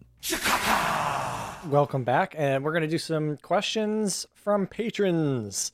At guaranteedvideo.com Yes. or guaranteedaudio.com. Do we still both? They both go to the right place. Well, now once you uh, pay to access that Patreon, do you actually have eternal access to you boys, or is this just kind of a licensing thing where they have uh, limited? They're allowed to look at our personal lives in perpetuity. They can DM us at any hour of the night on any platform of their choosing. We have a live 24 7 camera on Ryan at all times.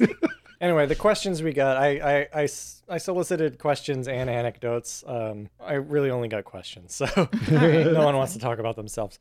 All right, so Nathaniel Rohr asks Kevin, can you detail your path to becoming a big Bruce Springsteen fan? So if you've never listened to this podcast before, uh, I like Bruce Springsteen. It, it, it probably has come up every other episode, right?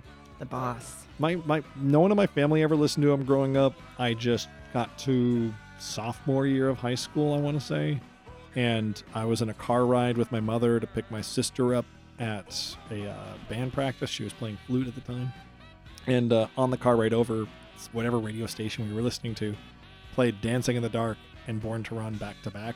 And then the DJ said, "Oh, that was a doubleheader from Bruce Springsteen," and I just said out loud, "Oh, that's the same guy." wow, those are two really good songs. And I went out, bought his greatest hits, which is like the worst way to get into a band, let's be honest. Uh, and then from there, you know, I just, it was, it was just a Springsteen head. Uh, I got like a DVD collection of his music videos. That was sort of like a better way to get into his music, I think, because a lot of his music videos are live performances and stuff. But yeah, he just, I don't know. Um, I, it, it took me until college to find a bunch of friends who really liked Bruce Springsteen to the degree I did, and I could like talk to them Joanna C asks, was there a specific moment when you realized that time was up for physical music media, at least in the mainstream? What sparked that realization? Is this what we just talked about, basically? Yeah, but what was was there like a What was mo- the specific, moment? yeah. What was the last? Okay, we talked about what was the first CD you bought. What was the last CD you bought? I mean, I bought some yes uh, two days ago at a Kevin, Savers. you're the wrong but person I know, to yeah. talk to. At a Savers, yeah. yeah. oh no, that doesn't count though. Like, when was the last time you went into a Newberry Comics, some sort of a retail store, and bought a first run copy of a CD Yeah. where the profits were going to go directly to the record company and the artist? The only time, the only equivalent I have is buying vinyls and CDs off Bandcamp. You know, like I, but that that's I still do that as like a support of the band because if you buy the CD on Bandcamp, usually you get the MP3s with it. yeah. So that, that's not that's that not, kind of yeah. ex- Bandcamp kind of exists in a different category for me. I'm kind of talking more like Yeah. music that you would hear on you know the top 100, Hot Exactly. 100. I know what you mean. I, I I can't even remember. I'm trying to think Yeah. of like the moment I realized it was over. It was probably Netflix. It was Like- probably from Borders to yeah, like I don't know. Borders is gone now, baby. I think yeah, I think Borders. I bought a lot of music at Borders, and I think Borders going under Mm. was kind of when I stopped buying a, a ton of music. They had a better CD section than Barnes and Noble. I don't know when when that death knell was. I mean, I guess we can continue arguing about it and saying, well, d- did that knell ever actually really sound, or you know, is it still going on? I think We got people it. people are going to continue to buy media as long as they love something because the the collector mindset. But I would say that it was when we discontinued our uh, physical disc subscription from Netflix. Uh, movies.com or movie hole what was it called when they, When they would- separated the two Oh, movie hole. That It was sounds just- right. hey kids, you like movie holes? Hey. All right, continue. Let's see. Uh, High Stepper asks, I know that a lot of files on LimeWire, Napster, and the like were mislabeled. yep. Do you have any standout memories of a file or song that was not quite the same as what was promised? it's always also, side note, this person says, I also just found out that LimeWire has apparently been revived as a music based NFT platform. i heard about Same. this yeah okay. I- All right, Uh, my, go on. my, my favorite i don't know if you call it a mislabel was just how many songs on napster were song title then underscore punk ska cover yeah, yeah. even I if they had a lot weren't of punk those. Mm-hmm. Ah, ska cover like a lot of Mhm. mustard plug and stuff like that yeah Oh my god, mustard. yeah plug. yeah, yeah. I definitely, yeah, I definitely actively sought those out, and I never learned any of. I mean, yeah, it was, yeah, there you was definitely freak. a, a couple of fun summers listening to you know goofy ska covers and Yeah. stuff. theme to the critic punk ska cover Uh, that really?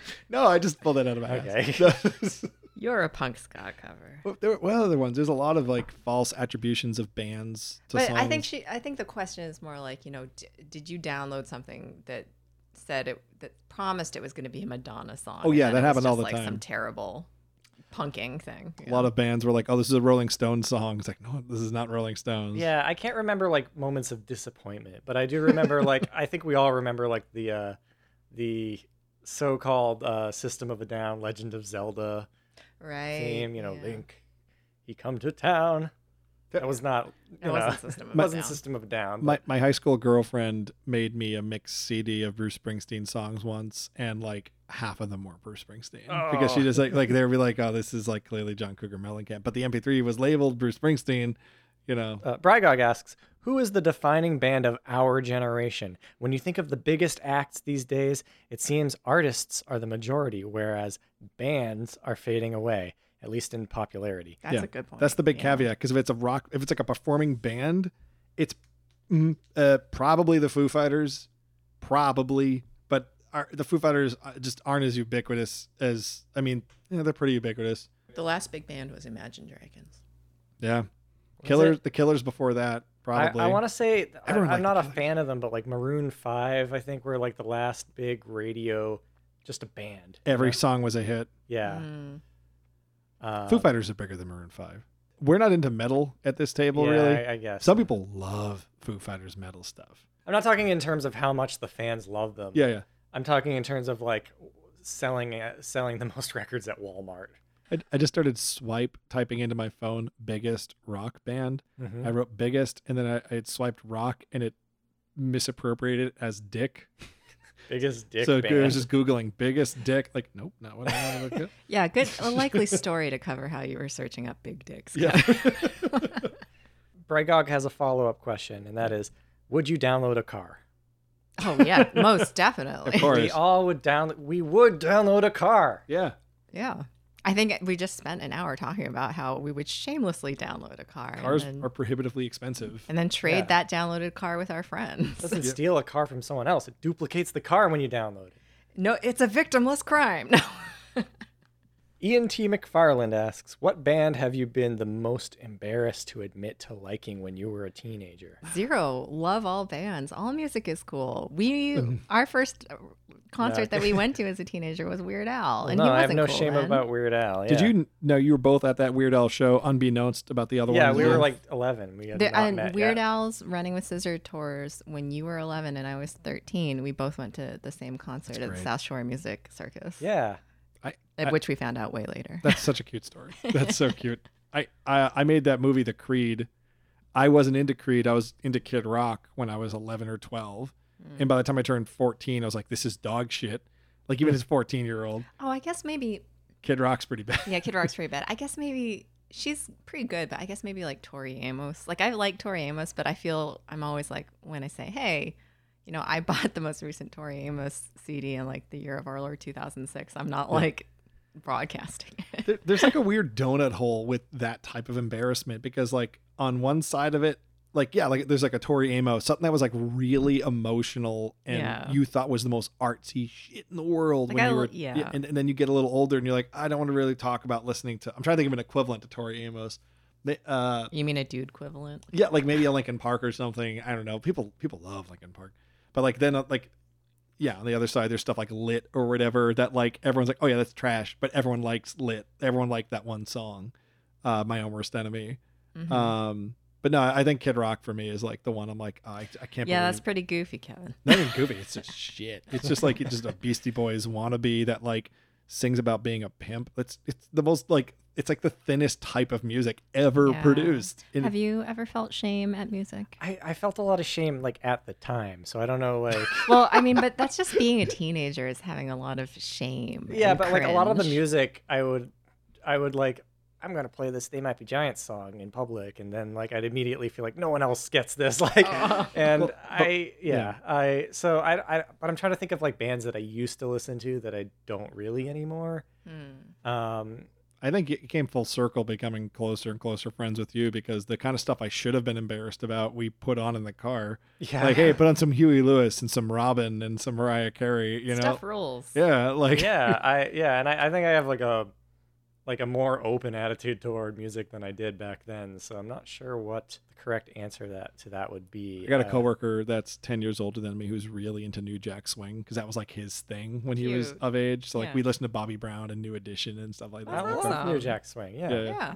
like that embarrassment, it, it comes and goes. I think by the time our, you're our age, it's just like not that embarrassing anymore. I don't Worse, know. worse things than uh, a bad music have happened to you by the time you get to our age. Um, well, I'll, I'll say like I used to list like Fatboy Slim as one of my favorite artists, Oh, that's But- cute. but that was like having heard like three songs Right. of his.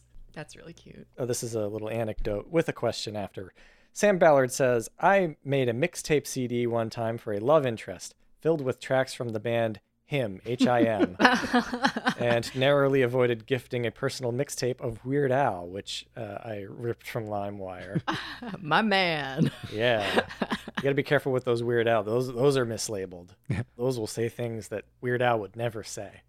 He's a clean Uh, ass. and Sam asks, "Do you think physical media will have a comeback due to the high energy cost as well as the price of multiple streaming services?" No. Oh, now that's an interesting because I mean we've been dilly dallying over this issue the whole last two hours, but Yeah. that's an interesting thing—the high energy cost. I, I think um, it'll come down to if the, the record labels and publishers see a fiscal incentive to like printing the CDs and opening up the plants. There, I mean, there's that company Limited Run Games that still like does physical publishing of indie games and stuff. Yeah. And you have the equivalents with like music label, uh, like it- Bandcamp bands and stuff. I But think people just will curate a lot more. I mean, it was a very it was a very common sight when we were younger to, Yeah. you know, go see go into somebody's house or dorm room or whatever and just see, you know, a wall that was completely filled with CDs. Ike- IKEA things of CDs and DVDs, and people would just have hundreds or thousands of things. Right. I don't think it's ever going to get to that point again. People are going to self curate more because now that wall space is dedicated to Funko Pops. You know, what it's gonna be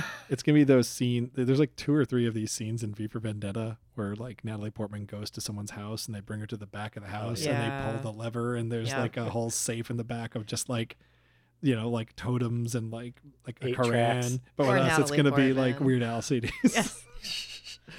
Yeah, no, I, I- I, I think Run with the social media scissors, has- child. I think it has settled into its final market share. It's never going to be as big as it was, but yeah, and I think it we should will- be. It will persist Yeah, as a we're- collector's item. Yeah, as a collector's item, there is definitely a, s- a solid market, and we're we're blessed that vinyl kind of like came back to Right.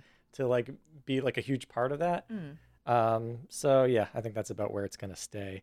Rosemary asks, "What were some of the first songs you enjoyed enough to burn to CD for easy repeat listening, and why? Specific songs."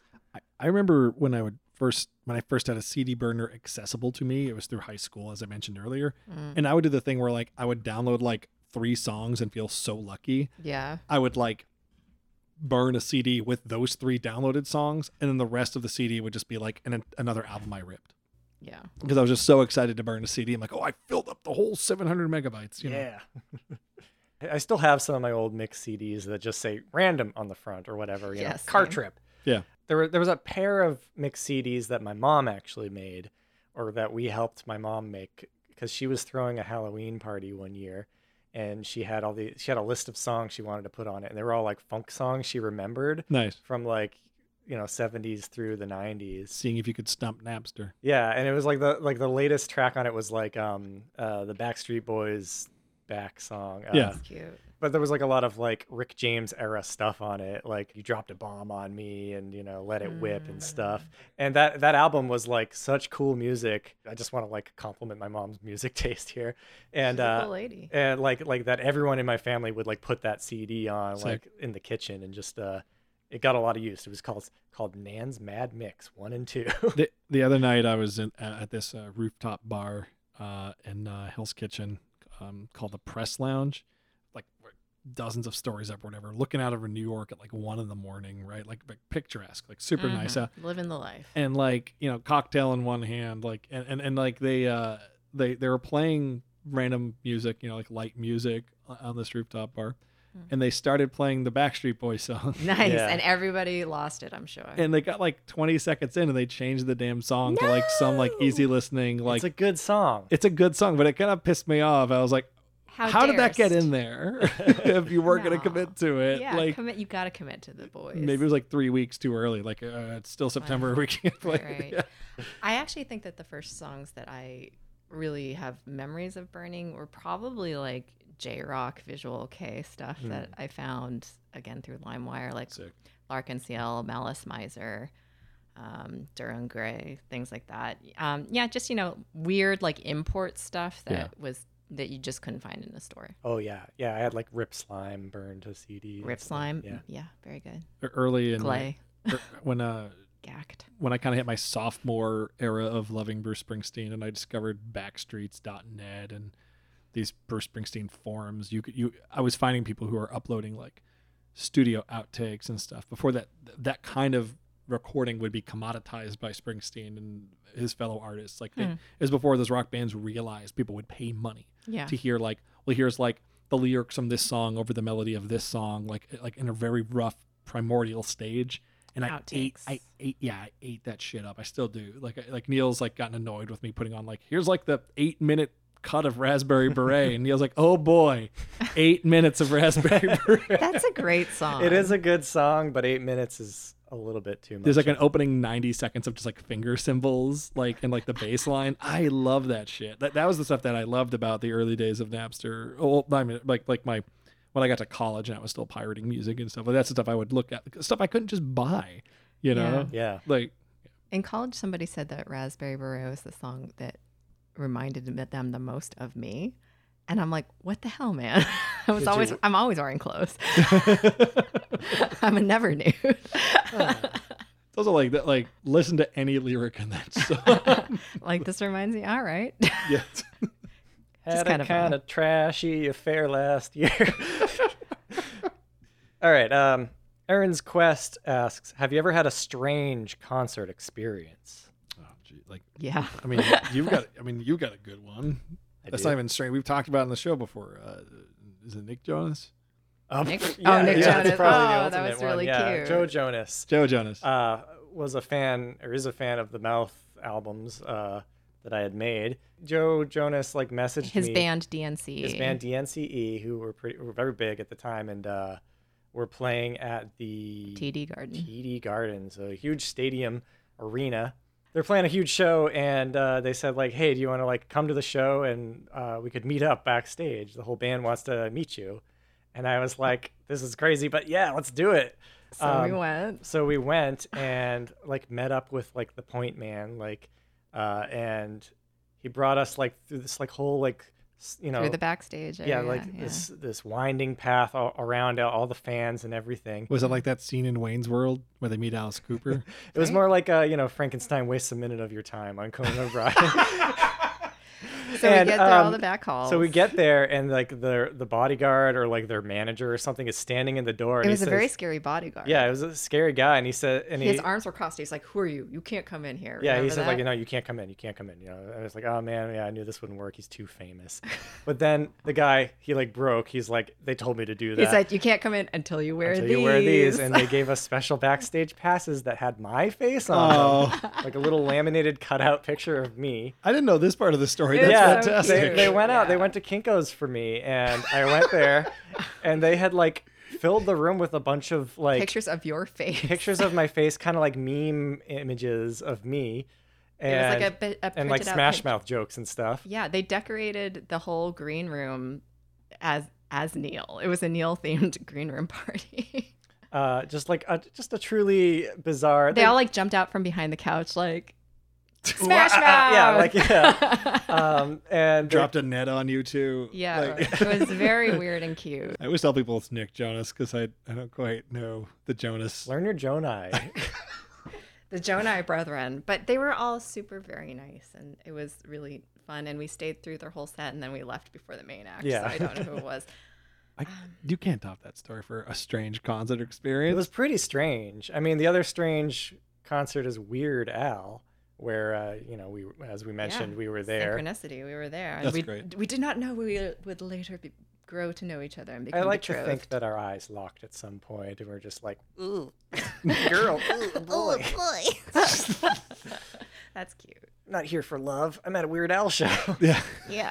that Weird I Al show specifically got into Weird Al. Well, that to- weird, that Weird Al show is also my other big meeting a celebrity backstage story. Okay. The Santa Claus? Mr. Blessed Life. Neil yeah, Cesarino Santa Claus over was here. there.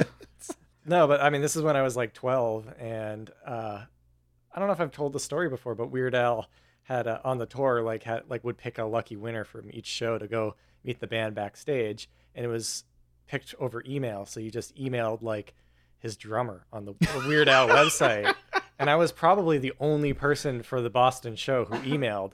So I got picked, and me and my whole family and uh, eh, all went backstage, and we met, you know, the whole gang. We met the bassist and the guitarist and Weird Al himself, and uh, it was super nice. I think I got, you know, I got got some, um, you know, some uh, photos signed, and it was just cool.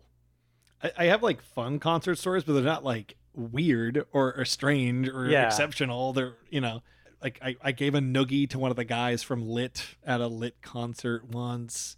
I got to meet Everclear, but who gives it? You got to meet Everclear. all of them. Wow. I went to a Goo Goo Dolls concert once, and it turned Weird. out that it was them playing with Train, and I didn't know. And like everyone in the crowd was wearing Train shirts and stuff, and I, Train. and I was like just thinking to Train. myself, like Train. Train. Drain. Drain. oh, we're stopping the they, chant. they, they, they, it freaking uh, train was treated like the headliner and like i was sitting there thinking like seriously thinking we talked about this on the podcast right after i went to that show i was like i can't name three train songs why were I people can't name one. What was their hit? they do- drops of jupiter Yeah. Oh, right. uh meet, Meet virginia, oh, Meet Virginia. Okay, yeah. uh hey soul sister There you go. You can name three. the, but the Goo Goo Dolls have like What do they got? Iris. like Iris name Broadway Black Balloon. Oh, we got a real fan. over- we got a uh, Goo Goo fanatic. He's Here Gaga Is for Gone, Goo Goo. Stay with you, Better Days. Like Damn. They, they, All they- right. they were on Smallville. Like they, they- The greatest barometer of a fine musical act. Okay, okay. Well, one more question from Aaron's quest, and Yeah. we'll, then we'll stop. What side of the battle of Britpop were you on, if at all? Blur versus Oasis. blur. Blur, blur, Yeah. blur. Uh, what was Blur? They had song number two and Park life. Boys who like boys, who like girls, who know girls. oh yeah, that's a great. I Song. think- Always something there too. I think I'm Oasis. I think I have to be Oasis. No. I I love that. Go do your research first. You know what? Actually, Kevin, here in my spindle of CDs, I think I have a Blur I think that's- album, and I I'm think it's gonna. in the case. I think Don't we look can- back in anger is a real good tune. Well, I'm gonna just lend. You know what? Boys Uh, who buddy, like girls who like. I'm Yeah, gonna yeah. Mm-hmm. lend you this CD, and you're gonna listen to it on the way home. Let me. Find I do it. have a CD player in my car. And you're gonna come around to it, and you're gonna like Blur. You're gonna like Blur. I I guarantee probably will it. like Blur more. I actually haven't listened to a ton of either band, so I can't. I, my gut is telling me Blur though. They're uh, more eclectic. Yeah. Oasis is kind of like you kind of know what you're getting yourself into. They're always Oasis, whereas Blur will sometimes kind of genre bend. That's what I'm saying. Who's Like the the main guy from Also, Blur? one the, uh, Damon Albarn, Yeah, and he's also okay, in so- Gorillas. Yeah, I love Gorillas, so okay, yeah, yeah. Ma- that's my thing. Is like I know song number two, and like it's hard to imagine that song like a sound alike to that song. You know what oh, I'm that's saying? that's very much an outlier. That's That's what I'm not saying, What yeah. most of their music sounds like. yeah. I love when a band has that like one really big song that sounds fuck all like the rest of their music. Here's a blur. Tender is the night. Oh right. Da, da, I know that song 'cause Cornelius remixed it. We used to sing that as a lullaby to Darcy. Oh. Yeah, we did. Here you go. Please, bar- take my CD. Blur 13. So is this like an actual Blur album or just like a best like a greatest I hits? believe that's an actual album. Done. Now I'll listen to this. I'll be Yeah. stuck on Route 3 short shortly. Yeah, you will. So, yeah. pop, pop, pop that in the old player, and uh, you know what? That's something you can't do with your digital licensed files. You can't hand a file to a friend. yep. Nope. you You can't send do a that. link. You wouldn't send a link to a friend, would you? Well, this was a good episode. Yeah. Was, Was it? it? Wasn't as, as was it? funny as our normal ones, but I. I- Yeah, but I- it was nostalgic. I'm sorry. and- Did I bring the tenor down? no, we had nothing planned. Serious. yeah, You know, this is a good episode because I got to pet a cat the entire time. Yeah, She's he just was been just sitting next he to was just me. rubbing Maple's little furry coat. I hope the audience enjoys this one. It was it was a fun uh, subject to ruminate on. Yeah, I hope they're all like younger than us and they get a kick out of like us talking about. I, it was one. if Of, they're younger than us, they're gonna hate everything we just said. Hey, listeners, write in. Did you hate this? I, it was one of those conversations where like every like thirty seconds, I had to, I felt myself stopping to go back to give context because I'm like I'm just taking for granted they know what the fuck I'm talking. I also just felt like I'm so boring and old. It's hard. It's hard to keep up. That's why you have to pick subject matters that are just stupid shit Yeah. like Doug and like Power Rangers movies and stuff because that that way you could just keep up the energy and laugh at how stupid it is. But Oh. you can't. You don't want to laugh at how. You don't want to laugh at like music. I want to laugh at how long ago this stuff was. Yeah, yeah. Another gray hair. I'm rapidly going gray. Now. I think this I'm getting at my conversation is beard. giving us gray hair. I'm getting at my beard now. Now that I've shaved my head, I, I haven't. I should have mentioned that in what's going on in my life. Oh, I shaved my I- head. super Stop the- villain. stop the presses. Kevin shaved his head.